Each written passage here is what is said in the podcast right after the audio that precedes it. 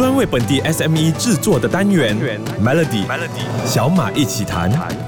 你好，我是小马。微软的创办人 Bill Gates 就曾经说过，ChatGPT 像互联网发明是一样重要的，将会改变世界。自从 ChatGPT 爆红之后，中文互联网的圈子，像是中国的百度、腾讯、阿里巴巴，都宣布将推出自家的 ChatGPT 的产品。由此证明 AI 的迅速进步对全球的影响有多大。包括一些现在有很多的 Guru 也开始教你用 ChatGPT 来赚钱。虽然 ChatGPT GPT 拥有巨大的潜力，不过从美国的经验来看，ChatGPT 在教育行业这一块或许并不会像老师教书一样人心所向。目前来看呢，这个 AI 城市呢的准确度不理想，甚至一些简单的问题都会给出错误的答案。ChatGPT 一旦在教育行业大规模商用，很难不会误人子弟。当然，ChatGPT 准确性不足这一方面可以通过规模化还有不断的迭代解决，但从使用的角度，它的高效率、便捷的使用方式，也可能进一步增加学生的惰性。毕竟学习很大程度上都需要对抗惰性，而 ChatGPT 却可以代替学生来写作业，这样的情况已经变成了滥用了。以美国的一项调查来作为例子，百分之八十九的美国大学生使用 ChatGPT 写作业，百分之五十三的学生使用 ChatGPT 来写论文，还有百分之四十八的学生来完成考试。很多的教育专家都纷纷表示，ChatGPT 的出现意味着高中英语的终结，大学中的。论文已死，AI 很好，但不是叫你滥用。今天的小麦奇谈，先以教育这一块做一个开头。接下来几天的内容将继续和你分享，在企业上怎么样才不算是滥用 AI。继续锁定 Melody。在不久前的小麦奇谈，我就说过，我们应该运用 AI，而不是利用 AI。这两者之间的差别，你听得出来吗？其实 AI 和当年火红的 VR 虚拟现实共享经济一样，AI 人工智能的概念也开始变成人人在用。当然，也很多人开始质疑。英国就有一项调查发现，一半的欧洲 AI 初创企业研发的产品和 AI 其实一点关系都没有。调查指出，很多的初创企业为了性投资冲高市值，滥用 AI 作为噱头，标榜自己就是一家 AI 公司。AI 成为了很多企业的口头禅，不管这个企业。身处什么行业、什么产业、什么样的企业，好像不带上 AI 就感觉落伍。新闻媒体更是时不时就各种 AI 的报道，这样乍听之下会让人感觉哇，AI 是这么的神奇。实际上呢，哪家公司真的有好好的运用人工智能来作为解决方案呢？这是非常值值得思考的。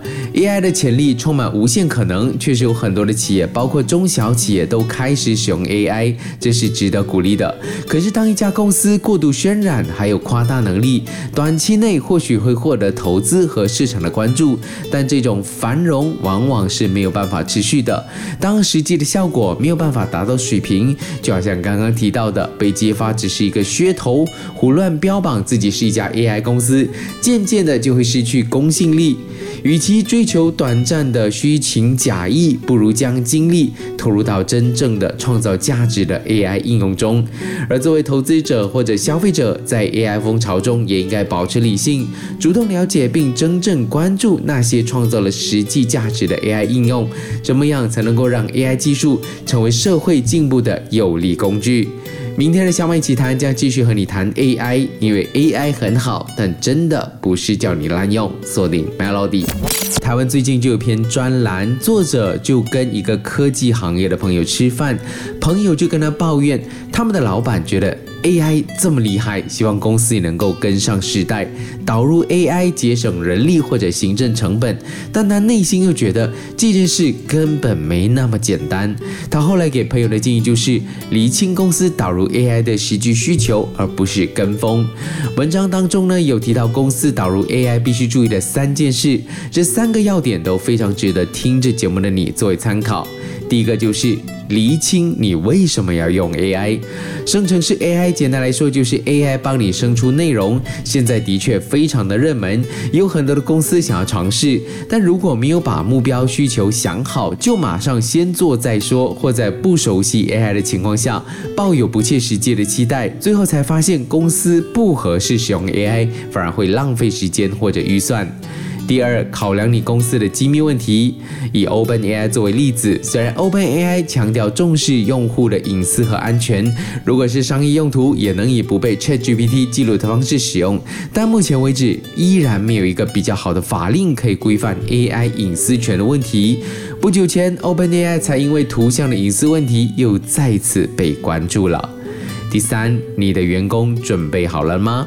即使你的公司开始用 AI，大部分的工作判断还是要用人来评估。如果员工不够专业，或者没有办法和 AI 合作，可能只会增加作业的困扰。因为某种层面来看，这已经有点数码转型的味道，而且必须考量全盘因素。公司想要导入 AI 是值得鼓励的，但如果你只是因为要跟风，那还是重听回这一集的小麦奇谈，再做出决定吧。明天继续和你在 Melody 聊聊 AI。AI 诈骗的话题越来越多，就连国内一些艺人的样貌都曾经被骗子以 AI 技术合成，利用 Video Call 来获取别人的信任。AI 的强大让有心人模仿真人的声音还有你的脸来诈骗。有些网友就讽刺，还没真正玩到 AI，就先被 AI 玩了。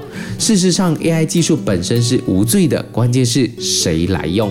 今年年头呢，ChatGPT 引领 AI 改革，让我们再次看到了 AI 技术在解放生产力、提高生产效率上的巨大潜力。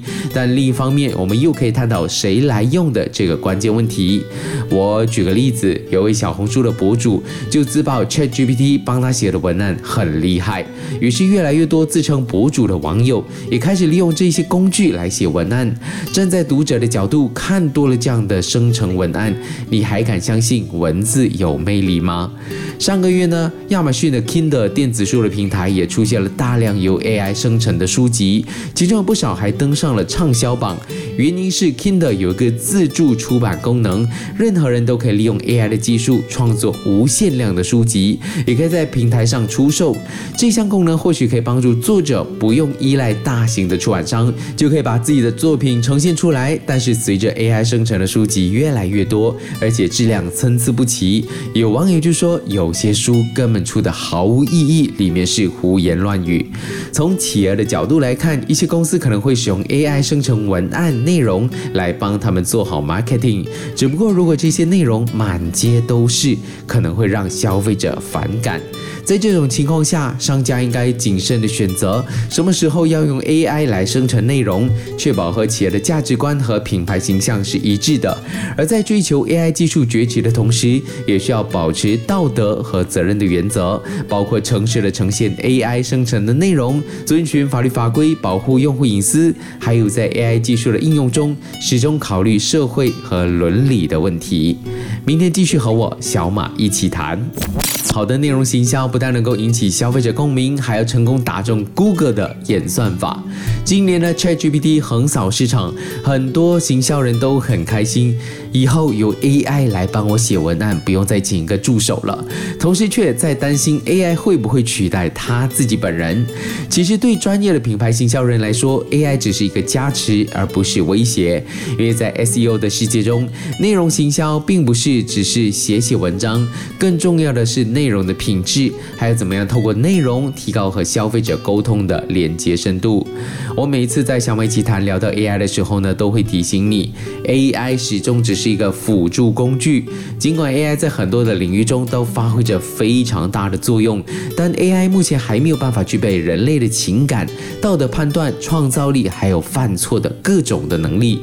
所以在很多的情况下，人类和 AI 合作才是最有效和最有意义的。曾经服。过各大品牌专注于 SEO 优化策略的 Ranking SEO 的总监阿贝尼钟慈婷就分享过他的看法。他就说呢，我们要不断的掌握消费者内心的世界，思考并寄出对应的策略，直到消费者再度产生变化。而 AI 是加速这一切进程运转的帮手。SEO 内容布局要走在消费者的心意之前，挖出潜藏在网络浏览行为中消费者浏览背后的需求，把品牌的特色和消费者的内心需求串联，这才是真正的 SEO 内容。而 AI 的工具可以帮我们更细致的做消费者研究，不是只利用 AI 写一大堆的文章，既无法走进消费者的心里，也没有办法被 Google 搜寻引擎判定为有价值的资讯。AI 的出现给做生意的人带来了前所未有的改变和挑战。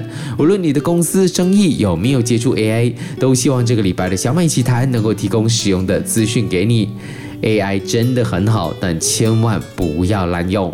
想要重听回这个礼拜的内容，欢迎去到 SYOK Show 来收听。我是小马，我们下个星期再聊。Melody 小马一起谈，早上十点首播，傍晚六点重播，用两分钟的时间，每天抓住一个新的变化。